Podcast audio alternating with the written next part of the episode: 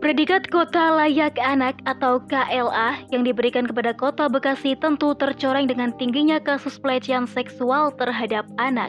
Ketersediaan sarana dan prasarana yang ditujukan demi terwujudnya KLA ternyata tidak dapat melindungi anak-anak dari pelecehan seksual.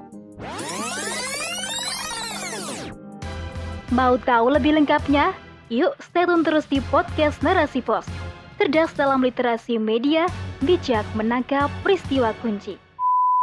Hai Sobat Narasi Pos, salam hangat dari saya, Devi Fitriana. Di episode kali ini, saya akan membahas rubrik opini. Karya dari sahabat kita, Diani Akorib. Dengan judul, Kasus Pelecehan Seksual Tinggi, Bekasi Butuh Solusi Pasti.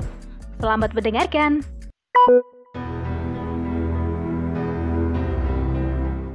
Bekasi sebagai salah satu kota penyangga ibu kota terus berbenah diri. Pembangunan gencar dilakukan di semua lini. Mulai dari sarana tata kota seperti perbaikan jalan, mempercantik taman kota, termasuk meningkatkan pelayanan publik berbasis teknologi. Pun sebagai kota industri, Bekasi semakin seksi di mata para investor. Hal ini menjadikan Bekasi sebagai salah satu tujuan para pejuang nafkah dari berbagai pelosok negeri namun semua itu mempengaruhi pola kehidupan masyarakat Bekasi. Belum lama ini, kota Bekasi dihebohkan dengan adanya kasus pelecehan seksual yang menimpa seorang anak berusia 11 tahun, yaitu SH. Pelaku pelecehan tersebut adalah tetangganya sendiri, yaitu AY 31 tahun. Peristiwa nahas ini terjadi pada Minggu 19 Desember 2021 di warung pelaku di wilayah Kayu Ringin Jaya, Bekasi Selatan. Lebih miris lagi, ketika ibu korban melaporkan kejadian tersebut kepada kepolisian, salah satu oknum polisi justru meminta ibu korban untuk menangkap sendiri si pelaku. Alasannya, karena belum ada surat perintah penangkapan. Tentu hal ini membuat keluarga korban kecewa terhadap kinerja kepolisian. Kasus pelecehan seksual yang menimpa SH bukanlah yang pertama di Bekasi.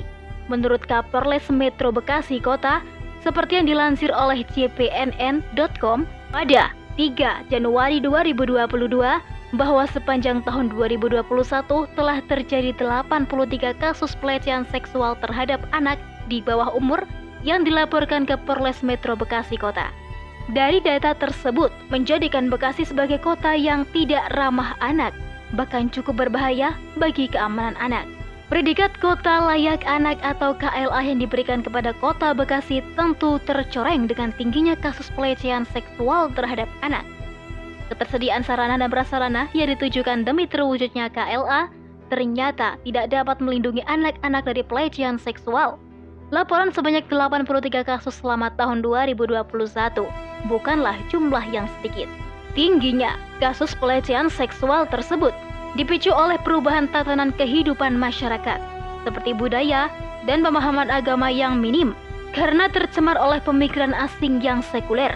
Akibatnya, masyarakat semakin jauh dari pemahaman agama. Di sisi lain, kemajuan teknologi yang seharusnya dapat membawa kebaikan bagi kehidupan masyarakat justru berkembang liar tak terkendali. Tayangan ataupun konten-konten berbau pornografi bertebaran di mana-mana. Akibatnya, merusak pemikiran dan akhlak masyarakat. Anak-anak pun menjadi korban. Mereka yang seharusnya dilindungi dan mendapatkan hidup yang aman dalam lingkungannya, malahan banyak yang menjadi korban pelecehan, hancur dan trauma berkepanjangan. Mungkin itu yang mereka rasakan.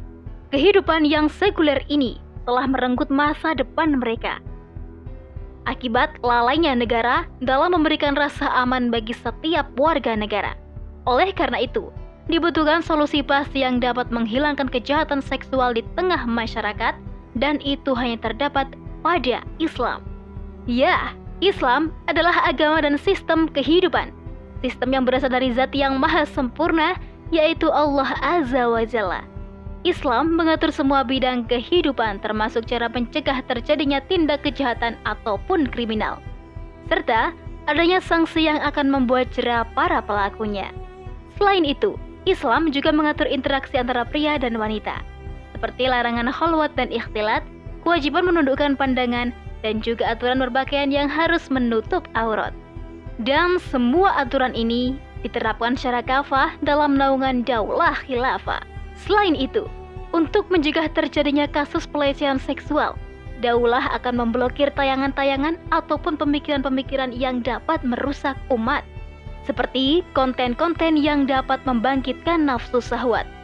Di sisi lain, Daulah akan mempermudah jalan bagi orang-orang yang ingin menikah, sehingga kasus pelecehan seksual dapat diselesaikan sampai ke akarnya. Sudah saatnya kaum muslimin kembali pada Islam kafah. Umat harus menyadari bahwa Islamlah satu-satunya solusi problematika kehidupan.